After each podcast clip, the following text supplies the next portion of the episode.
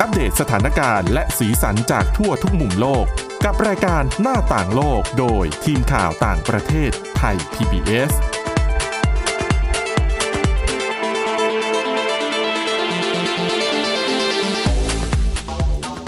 สวัสดีค่ะคุณผู้ฟังนี่คือรายการหน้าต่างโลกนะคะ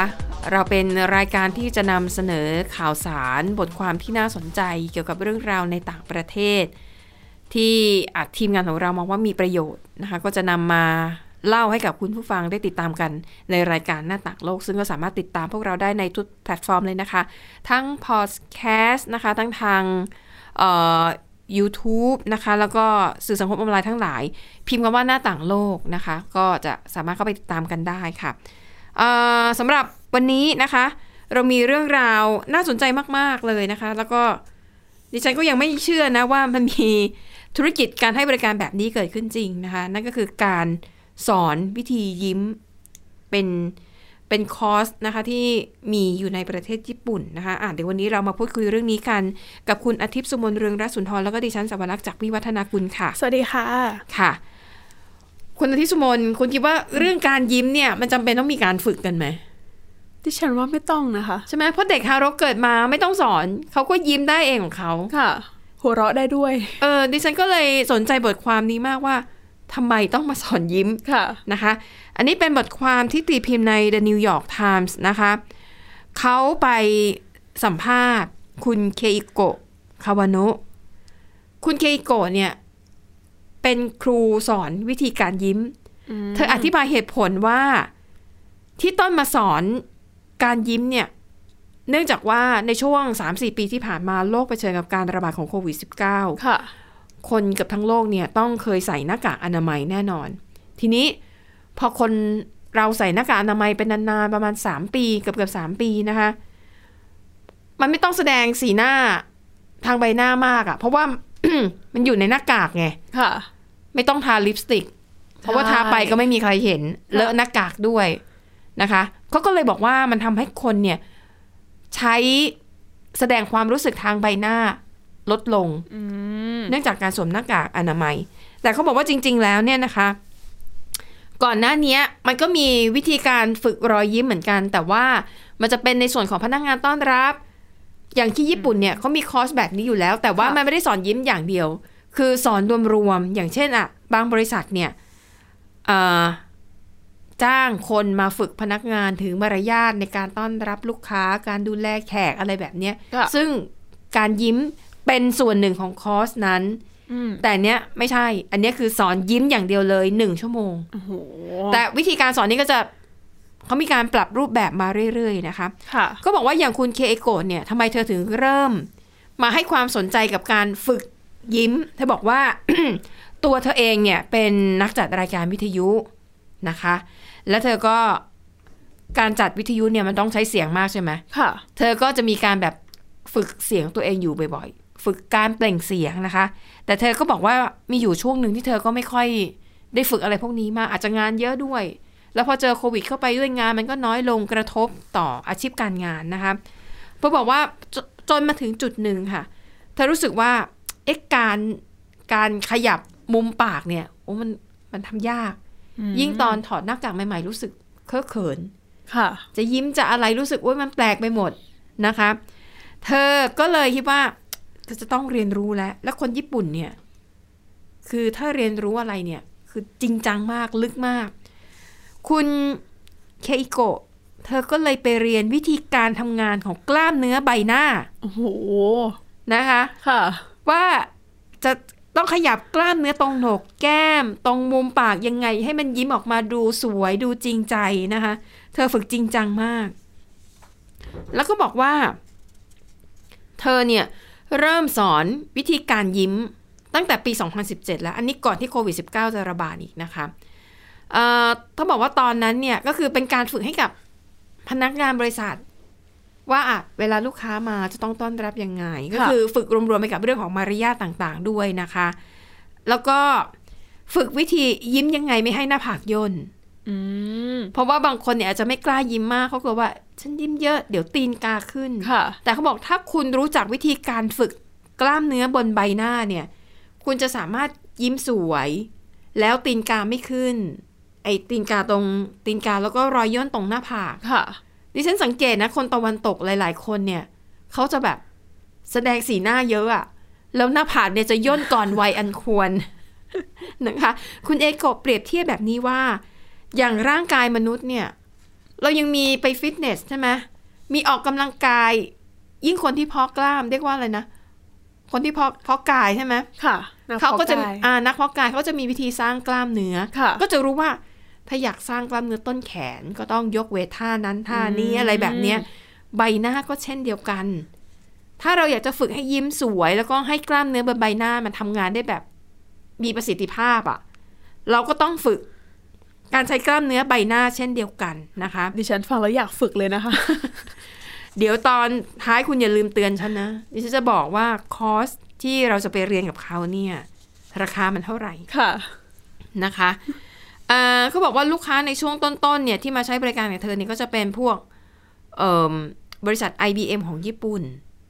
ก็คือจ้างให้มาเทรนให้กับพนักงานของเขานั่นแหละ ค่ะ แต่เขาบอกว่าพอมีโควิด -19 ระบาดเนี่ยนะคะไองานของเธอก็ได้รับผลกระทบเหมือนกันนะคะที่แบบจ้างให้ไปสอนมารยาทให้พนักงานมันก็งานมันก็ค่อยๆ น้อยลง แต่เธอบอกว่างานของเธอเนี่ยกลับมาบูมอีกครั้งหลังจากที่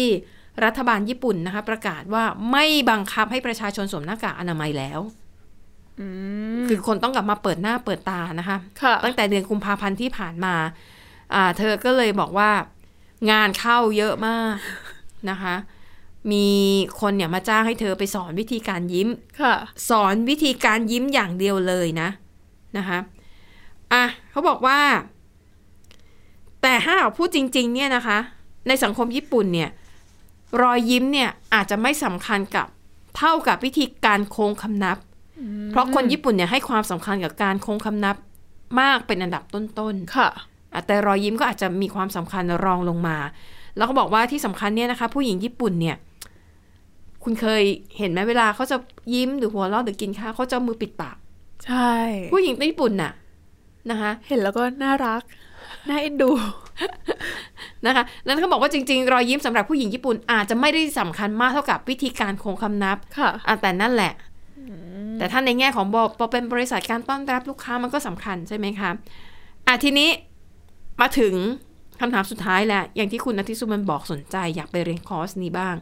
คอร์สนี้เนี่ยนะคะ ถ้าเรียนแบบจริงจังเนี่ย จะใช้เวลาหนึ่งวันนะคะ ใช้เวลาหนึ่งวันก็จะมีการฝึกเลย วิธีการยิ้มวิธีการใช้กล้ามเนื้อใบหน้า ให้คุณทายว่าราคาประมาณเท่าไหร่ สักสองพันสามพันอย่างนี้ไหมคะ สิบเท่าจากที่คุณพูด โอ้ มา ค่าใช้จ่ายนะคะ รวมภาษีรวมนู่นนั่นนี่เบ็ดเสร็จเนี่ยประมาณ 22,700 บาท อันนี้ก็ สำหรับ คือคอร์สวันเดียว วันเดียวหนึ่งวันเต็มๆนะคะอ่ะแต่ถ้า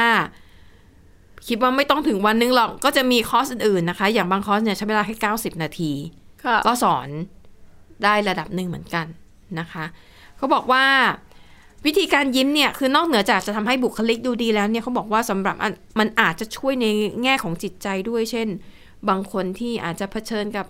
ความยากลำบากในชีวิตมีความทุกข์ใจ แต่ว่าการฝืนยิ้มเนี่ย มันเหมือนกับเป็นการบังคับให้จิตใจมันพอรู้สึกดีขึ้นไปด้วย ค่ะ คืออะไรเจออะไรดีไม่ดียิ้มไว้ก่อน แล้วมันอาจจะทำให้จิตใจเราแบบ เออมันก็ดีนะ อะไรอย่างเงี้ยแม้จะลำบากแต่ว่าเออ เราก็ยังยิ้มได้อยู่ อะไรแบบเนี้ยนะคะ แล้วก็คอร์สนี้อาจจะเรียกว่าเป็นคอร์สเรียกความมั่นใจกลับมา เพราะว่า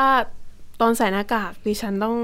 แอบยอมรับเลยว่าบางทีเนี่ย เดินสวนคนรู้จักอะค่ะ ค่ะ ก็ไม่ได้ยิ้มจริง ๆ แต่ว่า อ๋อ ใช้การหยีตา ทำเหมือนกับว่ายิ้มแต่เปล่า ใช่ค่ะ นะคะ อ่ะ ก็เห็นเป็นคอร์สที่แปลกดี อ่ะ อืม เอามาเล่าให้ฟังกั ค่ะ นะคะ อ่ะ ไปต่อกันที่อีกเรื่องหนึ่งนะคะ เป็นเรื่องของรัฐบาลจีนค่ะ ที่มีความพยายามนะคะ จะทำให้ประชากรในประเทศเนี่ย ผลิตทายาทเพิ่มขึ้น เพราะว่าจีนเนี่ยเขาประสบปัญหาจำนวนประชากรลดลง ค่ะ จนทำให้โดนอินเดียแซงหน้านะคะ อืม อินเดียเนี่ยกลายเป็นประเทศที่มีประชากรมากเป็นอันดับหนึ่งของโลก ค่ะ ก็แนแน่นอนแล้วแหละนะคะ จีนก็เลยหล่นลงมาเป็นอันดับสองนะคะ และล่าสุดค่ะ สมาคมวางแผนการมีบุตรแห่งประเทศจีน อันนี้เป็นหน่วยงานหลักของรัฐบาลจีนนะคะ ในการเสริมสร้างการเพิ่มจำนวนประชากรแล้วก็อัตราเจริญพันธุ์ค่ะ กำลังจะเปิดตัวโครงการใหม่นะคะ อันนี้เป็นข้อมูลมาจาก Global Times ก็เป็นสื่อของทางการจีนนั่นแหละ ค่ะ โครงการใหม่นี้นะคะก็คือการจัดทำเมืองนำร่องทั้งหมด 20 แห่ง รวมถึงปักกิ่งและกวางโจวด้วยนะคะ ก็บอกเมืองนำร่องเหล่านี้ค่ะ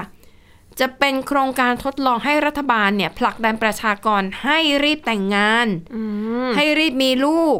นะคะ แล้วก็จะสร้างวัฒนธรรมให้พ่อแม่เนี่ยหรือปู่ย่าตายายทำหน้าที่ผลัดกันเลี้ยงลูก อืม หรืออาจจะเป็นตัวพ่อแม่เองด้วยนะคะ ค่ะ ลดราคาสินสอดที่สูงมาก เพื่อกระตุ้นให้คนแต่งงานกันมากขึ้น รวมถึงปรับเปลี่ยนธรรมเนียมโบราณต่างๆ ที่ทำให้อาจจะทำให้หนุ่มสาวเนี่ยตัดสินใจว่าไม่แต่งงาน อืม นะคะ แล้วก็คือก่อนหน้านี้เนี่ยรัฐบาลจีนเขาพยายามทำนโยบายจูงใจให้กับคู่หนุ่มสาวพยายามมีลูกเยอะๆนะคะ เช่น มาตรการลดหย่อนทางภาษี ค่ะ อุดหนุนเรื่องของที่อยู่อาศัย แล้วก็สนับสนุนให้การศึกษาฟรีแก่ลูกคนที่ 3 ของครอบครัว อืม บางเมืองเนี่ยนะถึงขั้น เสนอแนะให้ทางการเนี่ยนะคะ ขออภัย เสนอแนะให้ทางการค่ะอนุญาตให้หญิงโสดเนี่ย สามารถ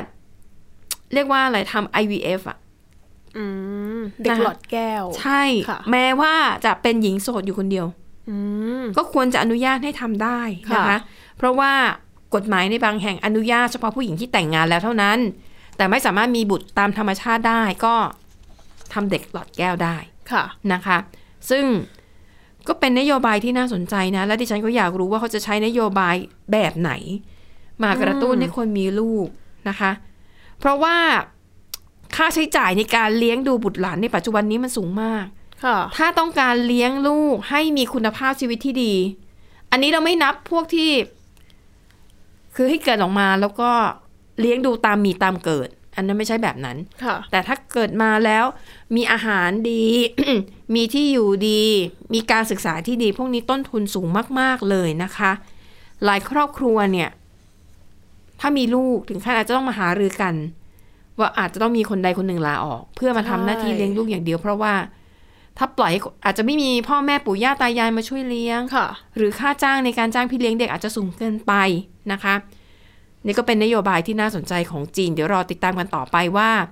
พอทำแล้วเนี่ย ผลลัพธ์ที่ออกมามันดีหรือเปล่า อืม นะคะ เพราะว่าสมัยนี้คนก็เลือกที่จะมีลูกน้อย ค่ะ นะคะ ส่วนหนึ่งก็ทำงานกันทั้งคู่ ใช่ แล้วก็ก็คือน่าจะอยากเลี้ยงเองแหละ แต่ว่าก็มีสักคนหนึ่งก็พออ อืม ค่ะ นะคะ มีคนหนึ่งก็ลำบากแล้วนะ ใช่ ต้องทุ่มเททั้งเงินทั้งเวลาแล้วก็เยอะแยะเลยนะคะ ค่ะ อ่ะไปต่อกันที่เรื่องน่ารักน่ารักกันบ้าง เป็นเหตุการณ์ที่ประเทศเบลเยียมนะคะ ปรากฏว่าถ้าเป็นชายหาดเนี่ยถ้าพูดถึงชายหาด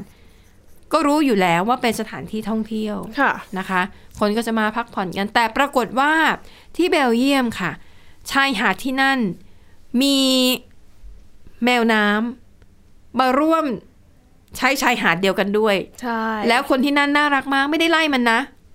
ปรับตัวให้เข้ากับแมวน้ำ ใช่ค่ะ เขาทำ ยังไงบ้างคะ ก็คือต้องบอกเหตุผลก่อนนะคะ เหตุผลที่มีแมวน้ำขึ้น อืม มาอยู่ตามชายหาดนะคะ ก็คือชายหาดนี้อยู่ในเมืองออสเตนนะคะ เป็นชายหาดทางตะวันตกเฉียงเหนือของเบลเยียม เหตุผลที่มีแมวน้ำมาก็เพราะว่าช่วงการระบาดของโควิด -19 ค่ะ มีมาตรการป้องกันต่างๆ ใช่ไหมคะบังคับใช้มาตั้งแต่ช่วงต้นปี 2020 ถึงต้นปี 2022 ก็ทำให้คนไม่ค่อยออกจากบ้าน ค่ะ นักท่องเที่ยวก็น้อย อืม ชายหาดก็เงียบสงบ อืม ก็ทำให้แมวน้ำเหล่านี้ค่ะ อ๋อ มาใช้ชีวิตอยู่ที่ชายหาด เพราะว่าไม่มีมนุษย์ ใช่ค่ะ ค่ะ แต่พอตอนนี้นะคะ สถานการณ์ก็เริ่มกลับมาปกติแล้วนะคะ ทุกคนก็ใช้ชีวิตกัน เรียกว่าเกือบร้อยเปอร์เซ็นแล้วแหละนะคะ ค่ะ ทำให้คนเนี่ยก็เริ่มกลับมาเที่ยวที่ชายหาดแห่งนี้แล้วนะคะ พอมีคนเริ่มมาแล้วที่เบลเยียมเนี่ยคือเขาใกล้เข้าสู่ช่วงซัมเมอร์ด้วย ก็คือเดือนกรกฎาคมนะคะ ก็มีกลุ่มที่ดูแลสัตว์นะคะในเบลเยียมนะคะ ก็ออกมาให้ความรู้กับประชาชน ค่ะ ว่าควรจะใช้ชายหาดยังไง อืม เพราะว่าเขาก็อยากดูแลแมวน้ำด้วย อืม แล้วก็ยังอยากเปิดให้คนมาเที่ยวด้วยอะค่ะ ค่ะ ซึ่งถ้าถามนะคะว่ามีแมวน้ำมาเท่าไหร่เนี่ยก็คือไม่บอกแน่ชัดไม่ได้ แต่เขาประเมินว่ามีแมวน้ำมาที่ชายหาดแห่งนี้นะคะ ประมาณ 100-200ถึง200 ตัวนะคะ แล้วก็มีทั้งสองสายพันธุ์เลยนะคะ มีแมวน้ำสีเทา ซึ่งแมวน้ำสีเทาเนี่ย ถ้าตัวเต็มวัยนะคะ จะมีน้ำหนักมากถึง 300 กิโลกรัม ค่ะ นะคะแล้วก็ยังมีสายพันธุ์เป็นแมวน้ำฮาร์เบอร์นะคะ ก็จะเล็กลงมาหน่อยนะคะ น้ำหนักเนี่ยจะอยู่ที่ 165 กิโลกรัม ค่ะ นะคะ ซึ่งถ้าเป็นแมวน้ำอะค่ะ ส่วนใหญ่ที่อยู่ตามหาดเนี่ยจะเป็นลูกแมวน้ อืม ำก็คือพอแรกเกิดอะค่ะ เขาจะมาใช้ชีวิตอยู่บนหาดสักสองสามวัน แล้วพอเขาเริ่มหิวอะค่ะ เขาถึงจะเริ่มลงทะเล ค่ะ นะคะ พฤติกรรมเหล่านี้ค่ะ ผู้เชี่ยวชาญในพื้นที่ก็เลยบอกว่า มนุษย์เนี่ยไม่ควรให้อาหาร อืม นะคะ เพราะว่าถ้าให้เนี่ย สัตว์ก็จะเหมือนเป็นสัญชาตญาณแรกอะค่ะ ถ้ามีคนให้เขาก็จะไม่ลงทะเล ก็จะอยู่ชายหาดรอคนเอาอาหารมาให้ ใช่แล้วเขาก็จะไม่รู้ว่าควรจะล่าเหยื่อยังไง ค่ะ นะคะ ซึ่งสิ่งที่เขาทำเนี่ยที่จะดูแลทั้งแมวน้ำแล้วก็คนนะคะ ก็คือมีการกั้นเชือก ก็คือกั้นบริเวณนะคะ 30 เมตร ให้ห่างจากกันนะคะ แล้วก็จะมีอาสาสมัครคอยดูแลอยู่ในพื้นที่อะค่ะ ค่ะ มีตั้งแต่เช้าตั้งแต่7จ็ดโมงเช้าจนถึง5้าทุ่มนะคะ ก็คือคอยดูแลความเรียบร้อยต่างๆ แล้วก็ถ้าคนที่มาถ่ายรูปเสียงดัง ก็ต้องบอกให้เงียบๆด้วย อืม นะคะ เพราะว่าแมวน้ำอะค่ะ เป็นสัตว์ที่เครียดง่าย แต่ถ้าบางตัวค่ะ ตกใจเนี่ยเขาก็จะว่ายลงทะเลไป อืม แล้วบางตัวเนี่ยเหนื่อย แต่ก็ไม่ยอมขึ้นฝั่ง เพราะว่าเหมือนเกิดภาวะเครียดอะค่ะ ค่ะ เขาก็จะว่ายจนจมน้ำตายก็มี ก็คือว่ายจนเหนื่อย ค่ะ นะคะ แล้วก็ถ้าเขาแนะนำนะคะ ถ้าคนเนี่ยเอาสุนัขมาด้วย จะต้องใส่สายจูงตลอด ไม่งั้นสุนัขก็จะไปกัดแมวน้ำ ใช่ แล้วแมวน้ำเนี่ยบางตัวก็กัดตอบด้วย โอเค นะคะ ค่ะ แล้วก็ ดังนั้นถ้าอยากให้สุนัขของคุณปลอดภัย จงใส่โซ่ล่ามไว้ตลอดเวลา ใช่นะคะ แล้วก็ที่กั้นเนี่ยเพราะว่ากลัวเด็กจะวิ่งเข้าไปแล้ว อืม เกิด ค่ะ การทำร้ายกันด้วยนะคะ ค่ะ ซึ่งจริงๆ คนที่ไปเนี่ย บางคนก็ถ่ายรูปใช่ไหมคะ บางคนก็อยากจะเข้าไปรูปไปสัมผัส ค่ะ นะคะ บางคนเนี่ยเข้าใจผิดด้วย อืม คิดว่าแมวน้ำเกยตื้น อ๋อ นึกว่ามันจะตายแล้ว ใช่ แล้วก็พยายามที่จะดึง มันลง กบ ทะเล ลงทะเลอะค่ะ อ๋อไม่ฉันนอนตากแดดของฉันอยู่ดี ๆ ไม่ยุ่งอะไร เนี่ยนะคะก็เลยเป็น ค่ะ เหตุผลที่จะต้องมีอาอาสาสมัครมาดูแล แล้วเขาก็เตือนด้วยว่า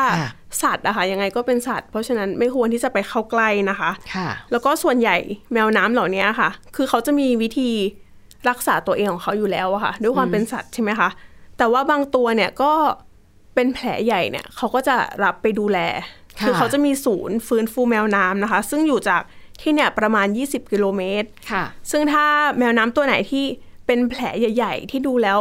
ไม่น่าจะหายเองได้อะค่ะ ค่ะ เขาก็จะรับไปดูแลนะคะ ซึ่งส่วนใหญ่ก็จะใช้เวลาประมาณ 2 เดือน อืม นะคะก่อนที่จะนำมาปล่อยลงทะเลต่อไปนะคะ ซึ่งปีที่แล้วนะคะ เขาเนี่ยช่วย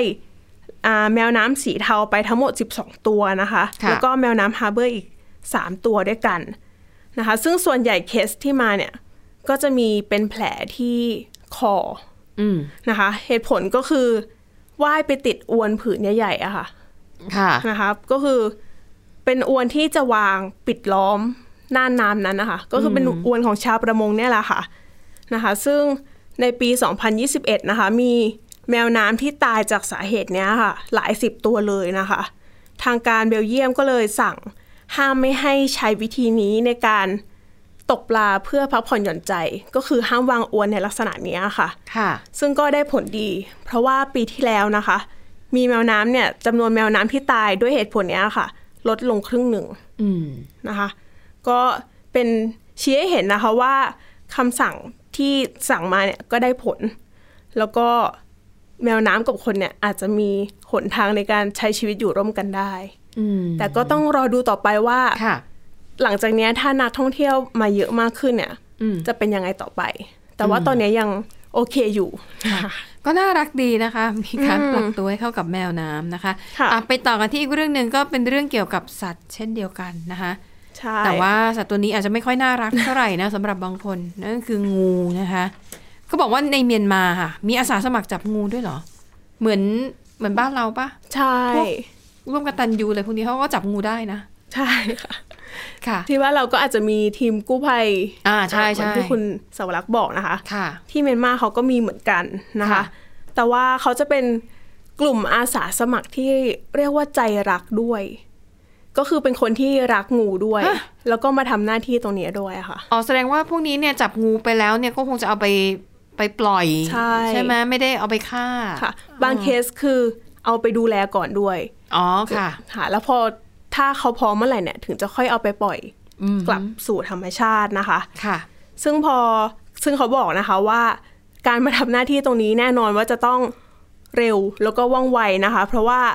คนที่ไปช่วยเนี่ยเขาบอกว่ามีโอกาส 90 ต่อ 10เปอร์เซ็นต์90เนี่ยคือมีโอกาสถูกกัด อ๋อค่ะ นะคะเพราะฉะนั้นเนี่ยจะต้องว่องไวนั่นเองนะคะ ซึ่งกลุ่มนี้เขาเรียกตัวเองว่า ถ้าเป็นภาษาอังกฤษนะคะก็คือ Golden Love นะคะ มีสมาชิก 10 กว่าคนเท่านั้นเอง ค่ะ แต่ว่าปีที่แล้วนะคะ ช่วยชีวิตงู ก็คือ เขาใช้คำว่าช่วยชีวิตนะคะ อืม ประมาณ 200 ตัวในย่างกุ้งนะคะ ค่ะ แล้วสื่อท้องถิ่นนะคะ ตั้งฉายาให้กับคนกลุ่มนี้ว่าเป็นเจ้าชายหรือว่าเจ้าหญิงงู อืม เหตุผลหนึ่งดิฉันคิดว่าเพราะว่าเขามาทำเพราะว่าคือเป็นอาสาสมัครจริงๆ ก็ อะ คือ ค่ะ ไม่ได้ค่าตอบแทนใดๆ ใช่ทุกคนคือมีงานประจำทำอยู่แล้ว ค่ะ แล้วก็ถ้างานตรงเนี้ยที่ได้ก็คือจะเป็นเงินบริจาค ซึ่งเขาก็จะเอามาใช้เป็นซื้อพวกชุดป้องกัน ค่ะ แล้วก็เงินในการเติมน้ำมันเพื่อไปช่วย เดินทาง ชาวบ้านใช่ค่ะ ค่ะ ซึ่งถ้างูที่เขาจับได้มากที่สุดก็คือจะเรียกว่างูหลามพม่านะคะ ค่ะ ซึ่งเป็นงูที่ไม่มีพิษ อืม นะคะโตได้โหยาวถึง 5 เมตร แต่เราไม่เรียกงูหลามเมียนมาเนาะเราก็เรียกชื่อดั้งเดิมของ เขา คือเมียนมาก็เปลี่ยนประเทศแล้ว ค่ะ เปลี่ยนชื่อประเทศว่าอ่าจากพม่าเป็นเมียนมา ค่ะ แต่เวลาเราเรียกพวกสัตว์ ใช่ พันธุ์ต่างๆ ก็ยังเรียกงูหลามพม่าอยู่ ค่ะนะคะ แล้วซึ่งนอกจากงูที่ไม่มีพิษก็ยังมีงูมีพิษด้วย ค่ะ ก็แน่นอนนะคะ งูเห่า งูสามเหลี่ยมอะไรอย่างเงี้ยค่ะ อืม ก็คือเป็นอันตรายแล้วก็อาจทำให้คนเนี่ยตายได้นะคะ ค่ะ ซึ่งข้อมูลจากองค์การอนามัยอนามัยโลกนะคะ พบว่าเมื่อปี 2014 ชาวเมียนมามากกว่า 15,000 คนเนี่ย ถูกงูกัด ค่ะ ซึ่งในจำนวนนี้นะคะ เสียชีวิตไป 1,250 คน อืม สาเหตุหลักๆ ก็เป็นเพราะว่าระบบการรักษาพยาบาล แล้วก็การเข้าถึงยาต้านพิษนะคะ ที่อาจจะยังไม่ดีพอเท่าที่ควรนะคะ ค่ะ นะคะ ซึ่งจริงๆ การทำงานของคนกลุ่มเนี้ยค่ะเขาก็ได้รับอ่ะก็คือเขาถ่ายคลิปลงโซเชียลอะค่ะ แล้วก็มีคน ค่ะ ติดตามเยอะนะคะเขาก็บอก ค่ะ ว่าอยากให้คนที่เห็นคลิปของเขาอะค่ะทำให้เออเรียกว่าเกิดความรู้สึกเห็นอกเห็นใจสัตว์เหล่าเนี้ยค่ะ เพราะว่าเหตุผลที่งูเข้าบ้านคนเพราะว่า มันก็เข้าไปหาอาหาร ใช่ แล้วก็ปัจจุบันคือเมื่อก่อนก็แถบพื้นที่ของเราอะค่ะ ก็น่าจะเป็นป่าทั้งหมด ค่ะ แต่พอมนุษย์มาสร้างตึกบ้านบ้านเรือนต่างๆเต็มไปหมดเนี่ยก็ทำให้งูเนี่ยไม่มีที่อยู่ อืม แล้วก็งูเนี่ยเข้าบ้านเพื่อมากินหนูกินอะไรอย่างเงี้ยค่ะ ค่ะ เขาก็อยากให้เห็นใจนะคะ ซึ่งถ้าเป็นเมื่อก่อนเนี่ย ใครเห็นเนี่ยเขาก็จะรีบฆ่าเลย อ๋อ ไม่ว่า ใช่ จะมี ใช่ ผิดหรือไม่มีพิษนะคะ กลัวไง ใช่ กลัวไว้ แต่ว่า ก่อน เดี๋ยวนี้นะคะ คนก็เริ่มรู้ว่า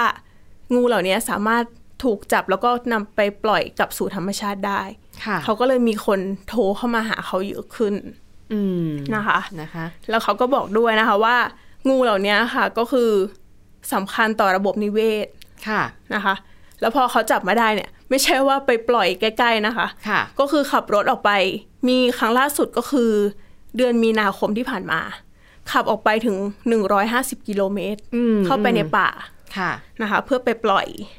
ใช่ เพราะว่าถ้าไปปล่อยในป่าเนี่ย อาจงูเหล่านั้นเนี่ย อาจจะใช้ชีวิตง่ายกว่า เพราะในป่าก็ยังมีอาหารตามธรรมชาติที่เขาหาเองได้ เช่นอาจจะเป็นสัตว์ตัวเล็ก ๆ อะไรอย่างเงี้ยนะคะ แต่ไม่ใช่ว่าจับแล้วเอามาปล่อยใกล้ๆบ้านคน ก็ต้องหนาวนะ ใช่ไหมเพราะว่าเออบ้านมนุษย์เราก็กลัวดิฉันว่าคนส่วนใหญ่กลัวนะคะ ค่ะ งูแต่มันก็มีวิธีป้องกันนะ ถ้า ถ้าไม่อยากให้มีงูเข้าบ้านก็คือต้องทำให้บ้านสะอาด อืม ไม่ให้บ้านมีหนู ค่ะ เพราะถ้ามีหนู งูก็จะเข้ามากินหนู อืม ดังนั้นคุณผู้ฟังก็ถ้าอยู่ในบ้านที่แบบพื้นที่ที่มีเสี่ยง อาจจะมีงูแบบมีพงหญ้าเยอะๆก็พยายามทำให้บ้านตัวเองสะอาดมากที่สุด ค่ะ พยายามไม่ให้มีหนูนะคะ ค่ะ แล้วก็ถ้าเห็นก็อาจจะโทรแจ้งกู้ภัย ใช่ นะ ใช่ คะเพราะว่า ค งูก็สำคัญต่อระบบนิเวศจริง ๆ นะคะ ถ้า ถ้า เขา ถ้ามอยู่ อง ใน จริง ป่า เขาก็รักชีวิตเนาะใครๆก็รักชีวิตทั้งนั้นนะคะ ใช่ แต่ว่าการที่เขาแค่เกิดมาเป็นงูแล้วเลื้อยเข้ามาในบ้านเรานี่ก็ อืม นะ ถ้าโทรแจ้งให้เจ้าหน้าที่ก็มาจับไปได้ก็น่าจะดีกว่า ค่ะ นะคะ และนี่ก็คือเรื่องราวจากรายการหน้าต่างโลกขอบคุณสำหรับการติดตามค่ะ วันนี้หมดเวลาแล้วนะคะ ดิฉันและทีมงานลาไปก่อนพบกันใหม่ตอนหน้า สวัสดีค่ะ สวัสดีค่ะ Thai PBS podcast. View the world via the voice.